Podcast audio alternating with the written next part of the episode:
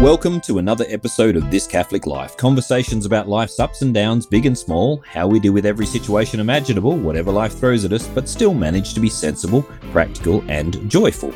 Today's show, we have a special guest, and we're going to be talking about special issues, ethical issues which have been raised by the COVID crisis. This is a conversation about all of the stuff that's come up in COVID and which raises ethical questions.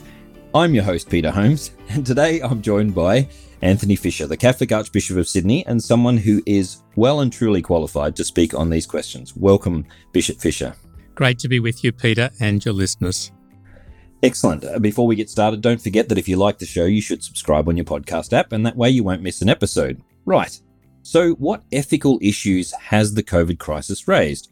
Well, firstly, I guess we should talk about what ethical issues diseases themselves, communicable diseases, raise in a general sense. So things such as what lengths can you go to avoid, infection? What are the reasonable efforts you should make? And what's an unreasonable effort? That kind of thing. Do you think that we've learned anything or that things have been highlighted by this crisis in that area? Well, I think the crisis certainly has underlined for us our vulnerability as human beings, indeed as rational animals. The animal side of us is subject to disease and decay and even death. And perhaps we always know that, or it's the back of our minds, but this has really brought it to the front of our consciousness. I think from an ethical point of view, some basic things are underlined by this experience we've been through. One is that protecting our life and health is very important. Because we value life and health so highly, we properly do a lot of things to protect that, to support our own life. We feed ourselves, we wash ourselves, we take ourselves off to the doctor when we're sick. A lot of life, in fact, is about our health. A second thing is that protecting each other's life and health is very important also. So, of course, parents know that because they devote a lot of their energy to the health and life of their children. But children know that too, because I have elderly parents in a nursing home, and I'm very aware that I don't want to be bringing them COVID because they're especially vulnerable as old people. So we're both protecting ourselves and each other. That's been a big part of this crisis, hasn't it? Being not necessarily worrying about our own personal health, especially for younger people. There's been almost an aura of, I even if I get it, I won't be hurt by it, really. Although some recent reports have suggested this might not be always the case. But then, the older people very much are vulnerable. Yes, I think that the risks to younger people we know are less, even if they're not zero. But younger people could be bringing it to their parents and grandparents, to people who are more vulnerable. And so we've all got to take this very seriously. That said, protecting our life and health and even protecting each other's life and health isn't all that matters in life. Right. We've also got to value other things like love, friendship, family, like our work and leisure, our contributions that we make to our world and to each other.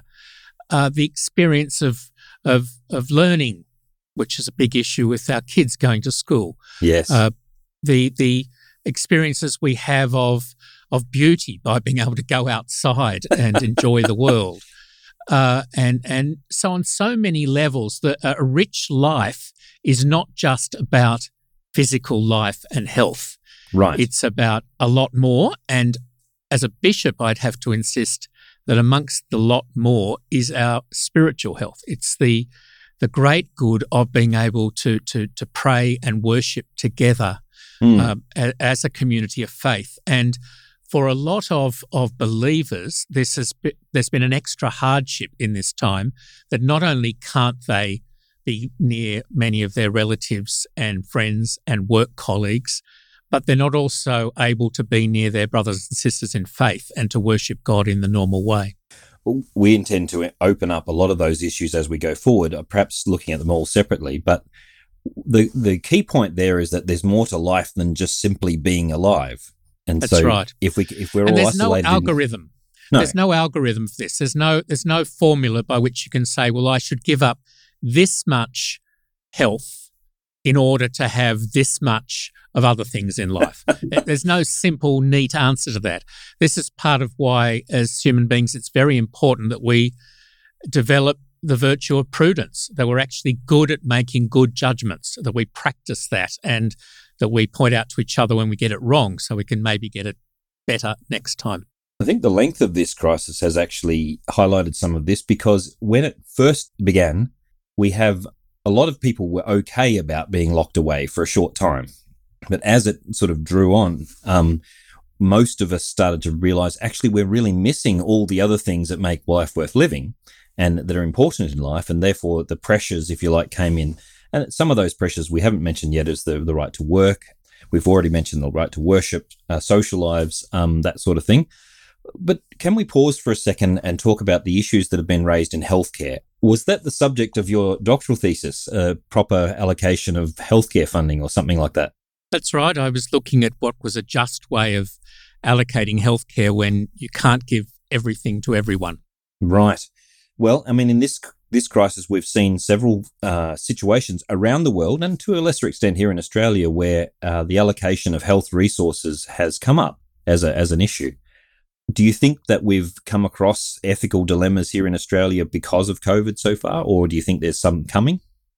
I think we've been lucky in Australia to not be so pressured in our hospital systems that we've had to turn people away, that we've had to make hard choices about who gets the ventilator. But they've certainly had to do that in other countries. I know early on when Italy was especially hard hit, there were big decisions having to be made about who would have access to the limited number of ventilators. And a similar issues arose in Britain and other countries. In fact, a guy I lived with when I was doing that doctorate that you mentioned, he died of COVID. He was an elderly Dominican priest, and he was one of those who didn't get a ventilator because they had only a limited number. So that has been a real issue, and I think we have to question the notion that you just always prefer the younger person if you've got limited resources. There's a kind of instinct that we have, don't we, in emergencies, women and children first. They haven't had as much of an opportunity to have a life, so we give them extra attention. But the fact is, the purpose of hospitals, the purpose of healthcare is exactly for the sick, and a large proportion of those will be the elderly. So we mustn't lose sight of that. Sometimes it will be the case that an elderly person will benefit more from a treatment than a younger person would, in which case we should be preferring the elderly person over the younger person if we've got limited resources. So I think we have to question a certain ageist prejudice that has been about since the COVID pandemic went viral. Has it been, I don't know the answer to this question, has it been a bigger problem in Western countries because our populations tend to have a longer lifespan? Like we've kept our people alive with better health systems, etc. Noticing the numbers coming through in India at the moment, I'm not sure that that's the case, but we seem to be a vulnerable population, especially in Europe. I noticed that there was quite high rates of mortality, and perhaps it's because they have a higher rate of very old people. Yes, I think there's no doubt that across the Western world, we have an older population on average, and certainly a much larger cohort of people over 80 and even over 90 and over 100. And given that we know they are especially vulnerable, it is likely we're going to have higher death rates in Europe than in places with younger populations. But that said, as we've already mentioned, we can't be complacent even about young people because it can be dangerous to them too. I mean, anecdotally, it's you know, it's not a given either way. One of my friend's fathers was written up in the news recently because he was over 90, and he's one of the, I think he's Australia's oldest COVID survivor. Whereas an uncle of mine who's nowhere near that age unfortunately passed away to COVID a month or so ago. So it's not a given. The age thing is a kind of a too simple a definition. Yes, if the guy you mentioned who's over 90, if someone had a rule that we're just not going to give treatment to people over 80, well, he'd be dead. Yes. Whereas actually we know with the right treatment, there he is now alive and kicking. And so I think we certainly have to be cautious about any ageist prejudice getting into the ethics of healthcare. What about the fair distribution of resources in terms of, at the moment, lots of healthcare is concentrated in Western countries, particularly on the eastern seaboard in Australia, you'd have to say. I shudder to think what would happen if COVID spread into some of the communities in the middle of Australia, where they don't have easy access to the hospitals and things we have. We seem to have provided for the bulk of the populations, but also the wealthiest, perhaps. Is that a fair comment to make about our distribution, or is it just simply a practical matter of being where the people are? Well, I think you're right that, in fact, we have an over-concentration of our health services in this country in the big cities and in particular parts of the big cities. That's not necessarily because of a prejudice for the middle class. It reflects just where people were living when a lot of our hospitals were built. And a lot of that infrastructure is now a century old. So what we're asking there is, where were people living 100 years ago? Right. Well, in this city, they were living, many of them, in the city or the eastern suburbs. And so we have a lot of our health services are in the east or in the middle here in Sydney. But of course, the population now is very largely concentrated in the west. And so that's an issue for us, whether we can either get people to the services quickly or move the services back out to where they are. Go beyond the cities, and there's no doubt you're much more vulnerable, not just to COVID, but a lot of other things getting you if you're out in the rural and remote parts of Australia, and if you can't get quickly to a major hospital. And in this case, with respect to COVID, if you've got a bad case, a hospital with ventilation. Right. I think, obviously, we can't have a hospital beside everybody's house. So it's always going to be the case that some people have to travel further than others to get that sort of care. But a country as big as ours, it is a particular challenge, which a lot of other countries don't have, of how we make sure everyone has access. Right. I mean, I'm just talking anecdotally again, but a good friend of mine who works in mental health care is telling me that if he worked in the north, just north of the city, as in over the bay, he finds it easy to get funding for the mental health care. But when he moves west, anywhere west of Parramatta, it's very, very difficult to get the same funding for the same problems for the same populations. It's not necessarily about infrastructure. I mean, there seems to be I don't know if it's an electorate-based thing or if it's a geographical thing or if it's just a different understanding of things. But mental health is a big issue. It has been raised, and perhaps we could go there now, as mental health as an issue of COVID. It's certainly come to the fore, and I think I saw some statistics saying suicides had risen considerably in this time. Mm. Do you think that care for mental health should be on the same level as the physical health, or is... A point I'd like to make about this first is that people feeling lonely at this time because they're isolated, because they're trapped at home and not able to go to their family or go to their work or go to their usual leisure and their friendship groups and so on. Feeling lonely or a bit down because of that is not a mental sickness. In fact, it'd be a mental sickness if you didn't feel lonely. Right. And a bit down about that. And so I think there's a tendency, or a lot of commentators at the moment, to put all those human, emotional and social issues in the basket of mental health issues. But it's not in fact the case. It's proper that if you feel grief after somebody you love has died, that's the right reaction. If you feel lonely because you can't see your own spouse who's in another state and is not allowed out or you're not allowed in, that you feel lonely is the right reaction. And so don't call it all a mental health problem. What it is rather that we're a lot of the good things of life are being denied us at the moment. Right. That said, things like being down or being anxious can shade into mental health problems. So we know depression can become very serious indeed, and even result in suicide. Anxiety of various kinds can become anxiety disorders of one kind or another. So we take that very seriously. And I think one thing that we've been saying a lot in recent years is that we've got to look out for each other in this matter. You don't just leave it to the mental health professionals. We've got to try and notice if someone around us is not their usual self, is behaving strangely, is becoming very closed in on themselves or whatever. We should be ready to ask them at the very least just the human, how are you? And be friendly and perhaps help to distract them from whatever is leading to their being down.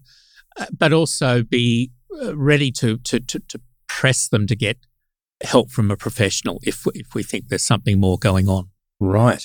It was not so long ago that I interviewed a specialist from Western Sydney who deals with people who are suffering from addictions, trying to battle with addictions.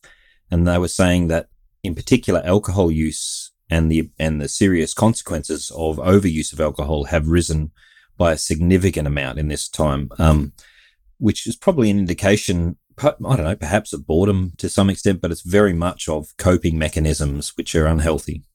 I think it's likely that people are abusing substances, alcohol, prescription drugs and illicit drugs more than usual because at the moment they're under pressures they're not used to because of the isolation, because of the living close perhaps to other people because we're all trapped at home together and we're fighting all the time. There's all sorts of extra pressures that come with not having your normal life. And we are trying as a community to put extra services there to give people ways of dealing with that. I've had the experience of the telehealth, of seeing a doctor through Zoom. Well, I know they're doing a lot of that by way of counselling at the moment, where you can, if you can't get to a counsellor, you're in a rural remote area or people are isolating, you can still have that kind of assistance. And that's real progress. I think we'll continue that even after COVID's finished. Yeah, I think there's been a lot of positive things, and perhaps that's one where we could go later in the conversation. But one last thing on the access. We've talked a lot about access to people and access to loved ones, etc. One of the biggest ones that's come up is access in times of quite extreme situations, such as we know a relative is dying. Or perhaps we know a relative is quite fearful and lonely in a home, and I know you've got personal experience of that. Could you speak to firstly the general idea of closing down nursing homes just as a kind of a blanket strategy, and secondly of what level of compassionate access is ethically warranted? Well, I know how this bites very personally because my mum and dad are in a nursing home. And for much of this year, I've not been allowed to visit them. I've only just recently been allowed, at last, back in physically to see them, not just through FaceTime, but directly. That has been a real hardship for them, especially I think for my mum, and of course for me too. It's a huge loss. Now, many families are experiencing that. Of course, we've had to be especially protective of the elderly. We know that in some nursing homes, lots of people died because it spread rapidly and was deadly for a lot of the people living in the nursing homes. So, of course, we're going to be very cautious around those. And I understand the natural instinctive response of health authorities has been to just basically build a high wall and a moat around the elderly. Okay, I get that. However, we also know that the elderly often are already lonely, probably already have a low-level depression because they're lonely and they're not doing all the things that used to give them satisfaction and interest in life. And now we cut off perhaps the only visitors they ever had. In recent years, we cut off such activities as they might have had of interest, the opportunity to get out occasionally or to engage in some social activities even within the aged care facility. A lot of those things have stopped because they're keeping people on their particular floor or in their particular rooms. Well, those are big losses. And I think there is a challenge for our aged care system to take that seriously and therefore to be thinking long and hard about, are there ways we can bring people in safely to be near their relatives? I've heard of nursing homes, for instance, who have arranged a glass wall. It's a bit like, I suppose, some prison cells, where people are brought in prisons to at least see each other through a glass wall. It's not ideal, but a lot of older people will find that a lot more human than FaceTime, which they mightn't be as comfortable with as younger people might be. My own dad, when he goes on FaceTime, sometimes I get to see his ear rather than his face because it's not the way he's used to talking to me. I remember when my youngest boy was in intensive care and was quite ill, nearly dying, in fact. The only time my father met my youngest child was in that state. He never actually lived to see him in... It just personally hold him, I don't think anyway. But he saw him through a glass wall in the intensive care. It's not a new idea in that sense. You know, you do what you can with the circumstances you have. That's right. And I think our aged care facilities will have learnt some things from this experience that we'll bring to the next time we have a pandemic about how can we adapt. We've learned, for instance, that we've got to make sure the staff are not working in three different places because then if they pick something up in one, they'll take it to three. We've learned how you can bring people in safely, testing temperature, investigating their recent movements, bringing them into a special area, cleaning the area afterwards and so on. We've learned measures. And I think that that's the kind of thing we have to, instead of saying, oh, we'll just close up shop, we've got to think, well, no, we've got to go on with life. How can we make that as safe as possible? So the closing up of shops seems to be at least partially a panic move to deal with, look, we don't want to be to blame for something, but partially it's also not wanting to be the one who everyone blames, because we've seen an inquiry in Victoria. Is it an inquiry or is it a commission of some kind into how the nursing homes failed the older people in their care? And it almost seems as if we have this kind of instinct to turn around and immediately look for someone to blame. We end up creating a culture where we're reacting out of fear of blame rather than care for the people.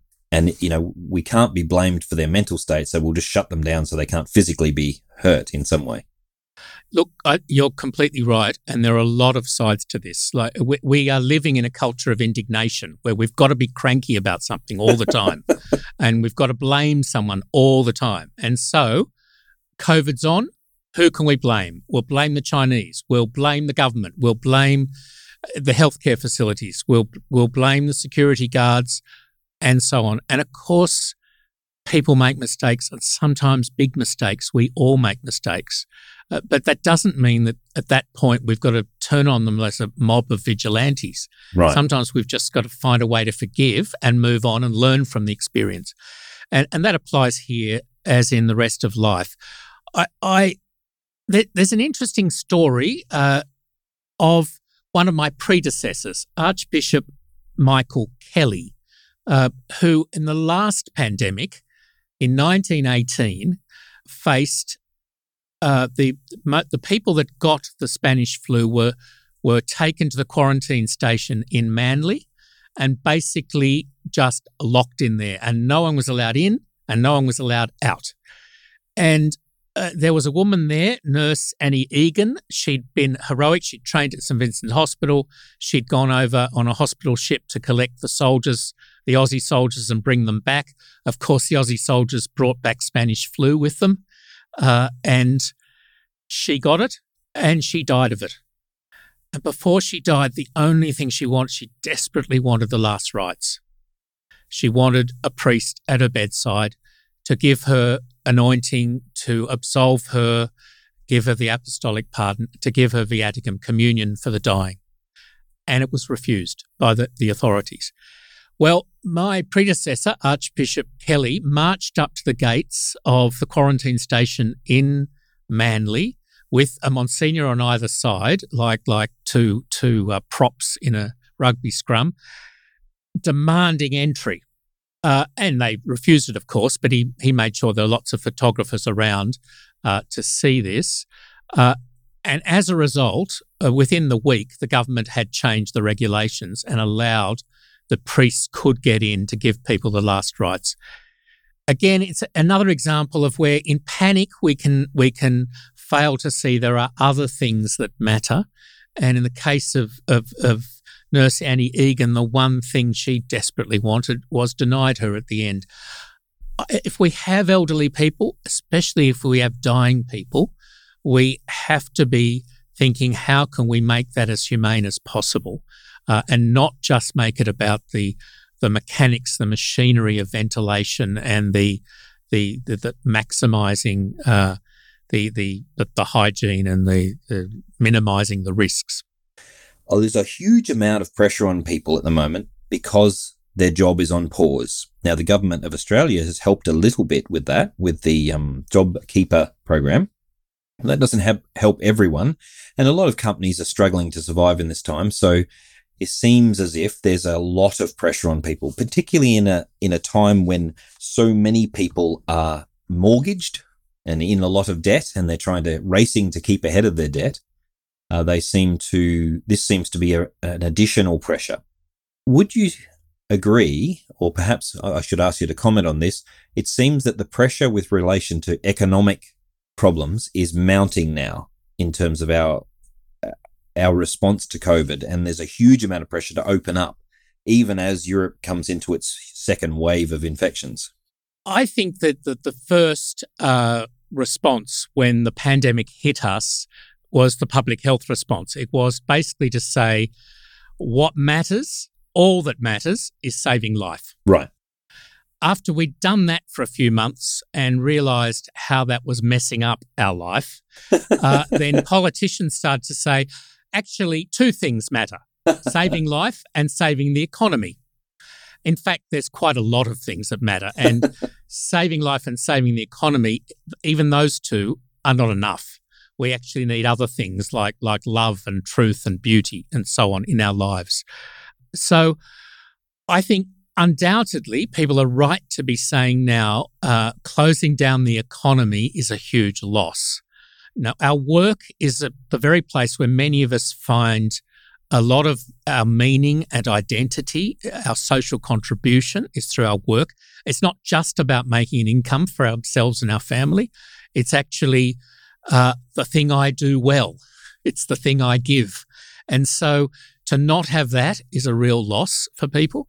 And also their colleagues at work are a big part of their life, and to not have their colleagues is also a real loss for a lot of people. And there's other sides to this too. So, okay, it's reduced by economists to dollars and cents, but in fact we all know there's a lot more to the workplace and to enterprise than just the dollars and cents of it. It's a big part of our lives. I think our governments have done very well with JobKeeper and JobSeeker, and basically they've broken through their usual ideological positions about, for instance, balanced budgets, right? And said, well, no, this is an emergency, and we're going to have to be different right now. And I think we should pay tribute to that basically most of the time the different sides of politics and the nation and the states have largely worked together on trying to help to get us through, not just health-wise, but also economy-wise. That said, you're never going to have a pandemic with no effects on the economy, right, or on the culture or on the society. It was bound to hurt. It was bound to bring a recession. There's been no pandemic in history that hasn't brought a recession. Right. So there's only so much government can do about this. We all know that part of what a pandemic does is test our mettle. It's a time for courage. It's a time for perseverance. It's a time where our character can either shine or we can fall in a heap and just become totally self-centered and give up. And so I think, sure, governments need to help us here because this is big. This is much bigger than any of us individually to deal with. but we do our bit too. Those of us who can work should work. Those of us who have opportunities to help each other, to help the person next door who's now unemployed and in a bad way, should be doing that. We should be looking out for each other and doing our best to get the economy back again, not just because of the dollars and cents, but because it underpins so much of the rest of our lives. It has such a flow-on effect too. I mean, just in terms of people being employed, it's not just about who's got the money. It's about that person then buys something, that person does something else, and they help out somebody else. And if half the people in my neighbourhood suddenly aren't buying or aren't able to live there anymore, the entire thing falls down. It's not just those people. It affects everybody. Yep. Having said that, I mean, you read articles, I saw in a Melbourne newspaper an article actually putting a price tag on how much effort we should be putting into the elderly, like draw a line in the sand kind of thing, to say, yeah, it's all very good for us to put out a little bit of effort to help other people, but when it comes to the family and your own mortgage, you've just got to deal with it. Can I rest on that a little bit? This is an issue we've brought up in another episode. Mortgages. And when we recorded that episode on mortgages, we didn't have anything of these circumstances in mind. Mortgages seem to put us on an edge to start with. Like we're right on the cutting edge of survival kind of thing all the time. Mm. And when a crisis comes along and puts a little bit of pressure on it, there's a lot of people at breaking point simply because they were already there at breaking point before the crisis. It seems to have revealed something of a flaw in our economic structures. Look, there's no doubt that for some people, this is the straw that breaks the camel's back. They were already mortgaged to the hilt and struggling with repayments, and suddenly their incomes dropped. And we know that the banks are in general being more lenient than they normally would be, trying to find people ways of paying it off differently or later. They're not just moving straight in to repossess people's homes, but it has left a lot of people feeling very insecure about their housing and therefore about all the rest that goes along with your housing. I think that, again, that's another example of how there are other things that matter than the dollars and cents, that people have a sense of home, that they have a place they're secure, that they have a roof over their children's head, where they're warm and fed and the rest. This is hugely important to people. And if our economic system doesn't enable that for a whole group of people, we've got a problem. Right. I would say there's been a little providence in all this, though, that interest rates now happen to be the lowest they have ever been. And so many people have been able to refinance at a lower interest rate than they probably ever had before.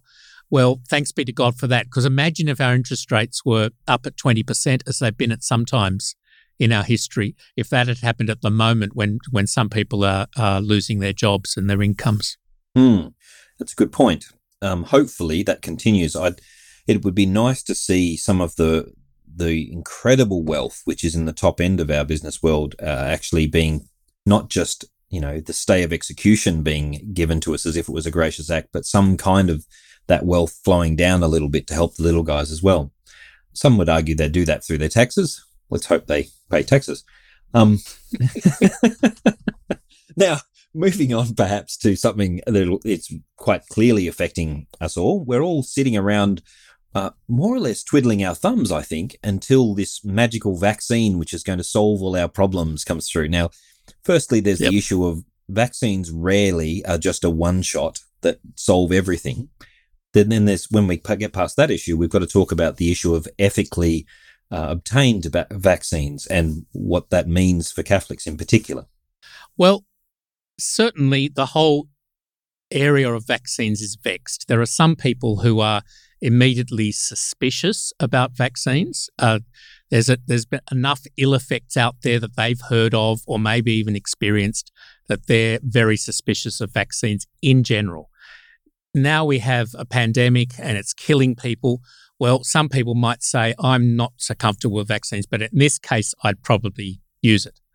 And then you hear, but hold on, some of the vaccines being produced, they're using the cells taken from a line of cells that derives ultimately from a little girl who was aborted in the 1970s.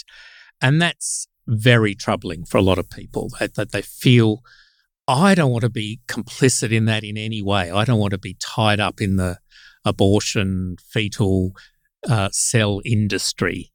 That's not just a sense of kind of ickiness or an emotional attachment to the idea. There is actually a moral issue at stake here, isn't it? It's not morally licit for, specifically from a Catholic point of view, not morally licit to take someone's life, even if it benefited all these other people. Yes, there's a moral and emotional side to this, and if we're a well-integrated person, those things actually go hand in hand. Good. So we naturally feel uncomfortable in the face of a moral evil. And so we naturally feel uncomfortable in the face of the moral evil of aborting a little girl and taking cells from her to use for medical purposes. That said, that was 40 years ago. I think a person today that used such a vaccine could honestly say, I want no part of that abortion. I would never have cooperated in that. I'm not cooperating in that by having it because it's long ago happened. I would never want them to do another one in order to get more cells. So it's no part of what I'm about in receiving this vaccine or some of the others that are grown on the same cell line that I'm complicit or cooperating in abortion or the fetal cell industry. But there'll be other people that want to take a real stance against this, that they feel a real calling to speak for the unborn and to speak against the fetal tissue industry. And they'll probably be saying, well, I'm not going to use that vaccine, even if it doesn't actually involve cooperation in the evil of that abortion all those years ago. And I think these are both reasonable positions. And what would be awful would be if we try and force people to use these vaccines. And there have been a lot of talk that's suggested that, making it almost compulsory or making it compulsory. We know the no jab, no play rule at the moment, and people are talking about no jab, no pay, that you'll not be allowed to work anymore, you'll not be allowed to get JobKeeper or JobSeeker anymore if you don't agree to have the vaccination. Well, that kind of coercion of people's consciences should make us deeply uncomfortable. It seems targeted more at the poor than anything, doesn't it? That kind of thing, because the rich aren't as affected by that kind of regulation. Well, it's true that a richer person might be free to say, well, I don't mind if I don't get any help from government. I'm still not going to use this. Whereas for someone else, that's their food money. That's, yes, yeah. That's how they care for their children. But I think there's a general principle in our healthcare that we want someone's free consent before we do anything to their body, yes, including putting substances in their body. And that's a pretty general rule. We very rarely break that. So to be talking about compulsory or as near as possible to compulsory vaccination is going right against our general principle that people should be fully informed and make a free choice for any healthcare intervention. It seems not to respect other people's sensitivities and moral preferences too, because I didn't mean to use the word preference there, but you understand what I'm saying. Even if I don't think, now I personally have a discomfort with the idea of the vaccine, but if it were our only option, I believe the Catholic position is we could, under protest, take the only option available to us under grave circumstances. Yeah, yes, as long as you're not yourself illicitly cooperating in the evil. Right. And as I've said, in the case of this abortion, it was 40 years ago. Yeah. There's nothing I'm doing now that's making that happen. That's right. That's history. But generally speaking, I mean, I've written to my MP and made it clear that where I stand about giving us an ethical alternative. But I respect that there are others who don't feel the same way as I do and who have legitimate moral concerns, and part of our free society is the respect for that freedom, and it's not just a case of, oh, let's get as many vaccinated as possible, and anyone who disagrees with me is obviously a lunatic who needs to be coerced in some way. That's the beginning of a, I don't want to say totalitarian, but it's quite a dangerous precedent to set. Yeah, well, we as Australians, we're signatories to international covenants that supposedly guarantee freedom of thought, of conscience, of belief. If we really mean that as a country, if we really mean that as a democracy, we've got to give each other the space to think differently to each other and not be trying to coerce everyone to think and behave exactly as I do. And so even if I do have the jab, I can't universalize that and say, well, everyone else must choose the same way. That's you know, it's, as you say, it's a totalitarian way of thinking. Right. In a country like ours, we do in general try and give each other the space to be different to each other and to make different choices. It's worth mentioning that there are, in fact, possible alternatives out there. It seems that among many of the possible vaccines currently being tested, there are quite a number of possibilities which are not going to be ethically compromised. Yes, in fact, of the vaccines in development and the vaccines being trialled at the moment around the world, the majority of them are not grown on fetal cell lines. So it's very possible, in fact, even likely, that there's going to be a vaccine that doesn't have this particular moral problem. But there are enthusiasts out there that would just say whatever one comes on the market, that's the one everyone's going to have on. You mustn't look at any other consideration. It's also a little bit naive because vaccines aren't one-shot hits anyway because we're probably, you know, have a mutation or something, have to deal with it. Yep. One other thing with the vaccines is that Australia seems to have been committed, along with quite a few other nations, to a kind of a pooled response. Like we've pooled a certain amount of money and resources into a joint, I guess it's an account of some kind, and we've agreed that everyone in this pool of countries gets access to the vaccine afterwards. Have you heard? You've heard of this? Yes, and Australia's, as the United States, a number of others have gone to in our case, not just one but more than one of those who have the vaccine development and effectively bought in advance enough doses for our entire population. Right. But the interesting part for me was that it's, at least the way it was reported recently, and you've probably known more about this than the reporter did, it seems as if there are a number of countries who've pre-committed to this, and the richer countries seem to have pre-committed according to their wealth and therefore have provided perhaps even more opportunities for some of the poorer countries to get access to that. Am I reading that correctly, or is it? This can work in two ways. Sometimes it works in the direction of basically the rich countries buy up the whole supply that there's likely to be in the first 2 years right. of the vaccine's production because you can never produce enough of it fast enough. So there's a risk that basically the rich countries will get it first and the others may not get it at all or only get it late. On the other hand, it's also the case that if you make vaccine investigation and production profitable enough, you're likely to get much bigger supply. So the more rich countries put money into this, the more likely there'll be a vaccine for everyone in the world. And in the end, it is in the interests even of the wealthy countries to eliminate this worldwide. That's, you know, we got rid of smallpox worldwide, and that means none of us has to worry about smallpox. Right.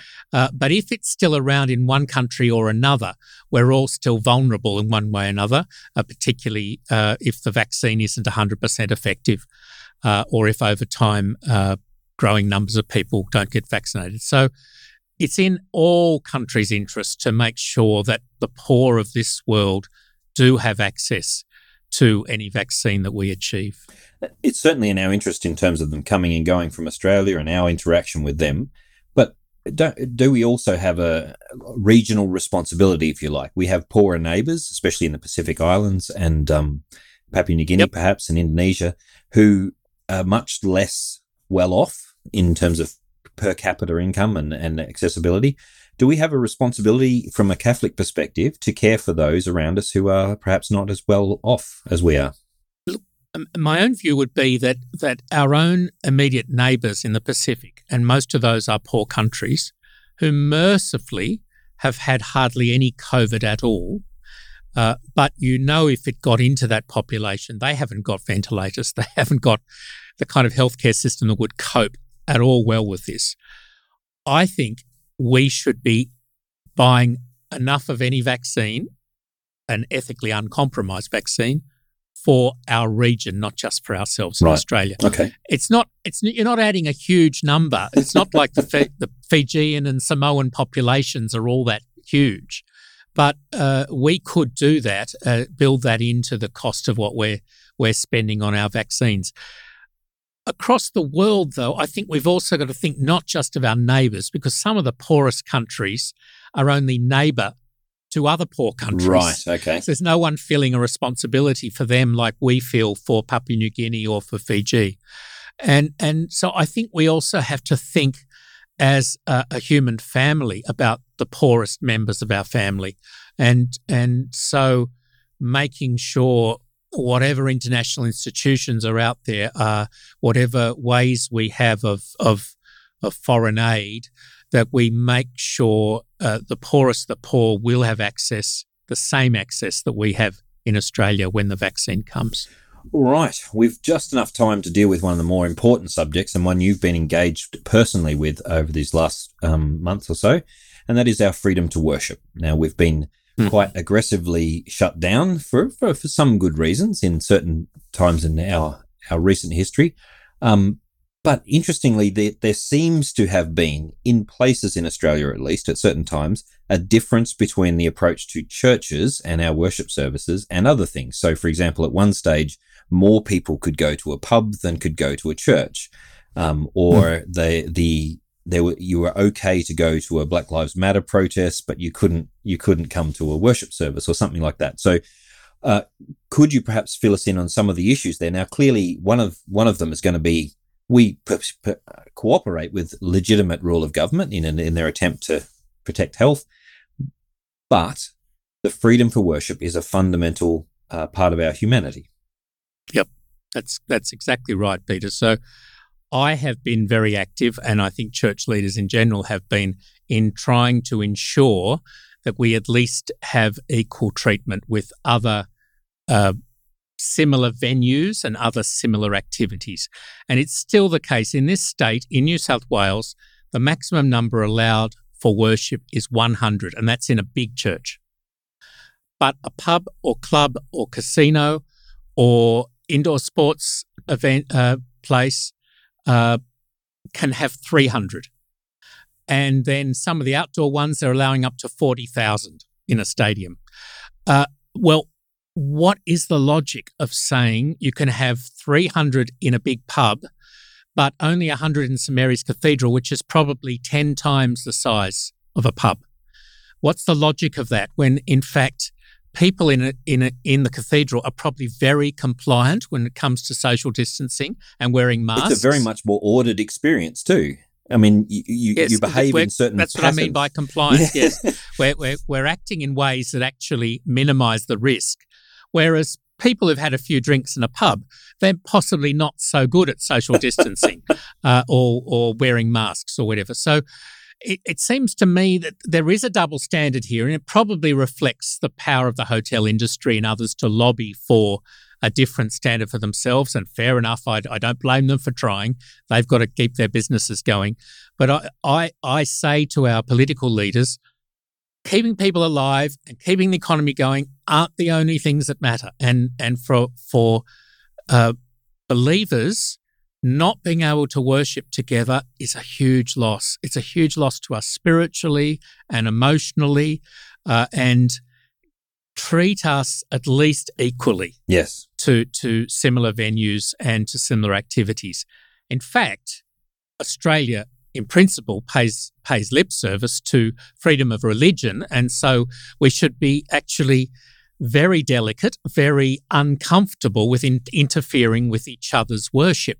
But for some reason, it was almost the first thing to be shut down in this country. There seems to be something in particular that's slightly more poignant for Catholics in this because of the fact, the physicality of Catholic worship, the fact that we believe Christ is physically present in the Mass, the activities of Catholics. When I was a Protestant, we used to joke about Catholics going to Mass being Catholic aerobics because there's so much physical involvement and activity and standing and moving and literally touching and tasting our Lord. That element of it seems to be more pressing, I think, amongst my Catholic friends, the physical element of it because of the physicality, the proximity, if you like, of worship. I think that's right, Peter. I think it's true of Catholics and probably Orthodox also. Yes. That we are a sort of touchy-feely religion. We see and smell and hear and taste the sacred. We don't just think it.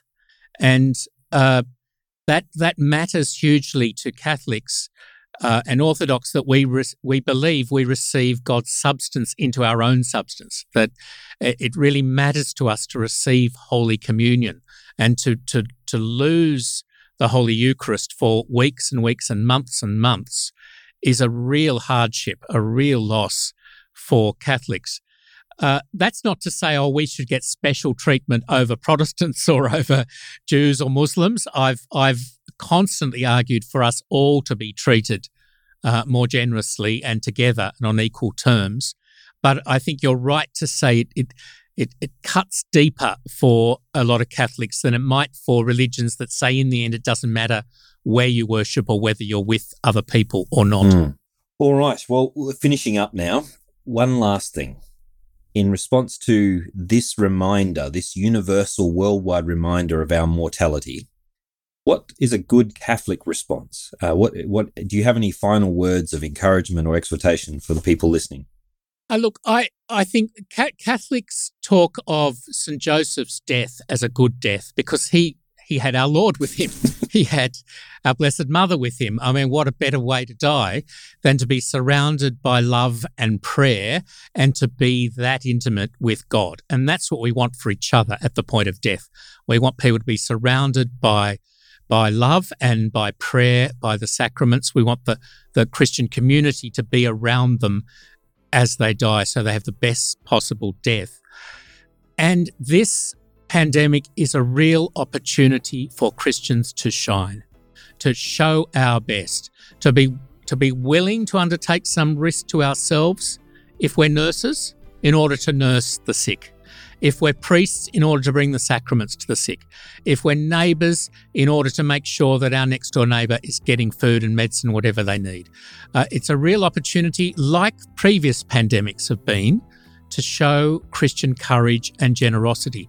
You know, in the early Roman Empire, when the pandemics came through, the Antonine Plague and the Cyprian Plague, the Christians stayed when the others got out, who had any money or power to do so. The Christians stayed, and in those cities that had high Christian populations, the death rate was half or even less because they stayed and nursed and fed and looked after their neighbours. We've got to find ways of doing that again, of really shining as Christians and showing our generosity and hospitality in the face of the natural fear and anxiety that a pandemic brings. Thank you for your wisdom and thank you for your time, especially. I know you're very busy. Before we go, we normally have a shout out. Now, I explained what a shout out was and now you're all down and hip with the kids. I'm not pretending to be a kid, by the way, but do you have anyone you'd like to say hello to? Well, I think given our topic we've been talking about, I'd like to shout out to my mum and dad because they're in a nursing home and with them are thousands of others around this country. So perhaps a shout out to all those in nursing homes who can't have or have had contact with their loved ones or had very limited contact with their loved ones. We love you, we haven't forgotten you, and we can't wait to get back to being with you. And I'd add my shout out to my own mother, who's just come out of hospital from a hip replacement and seems to be recovering well. And it's amazing the healthcare system is still ticking over, and this is in Victoria too. So shout out to her. That's all for now. Thank you for listening to This Catholic Life.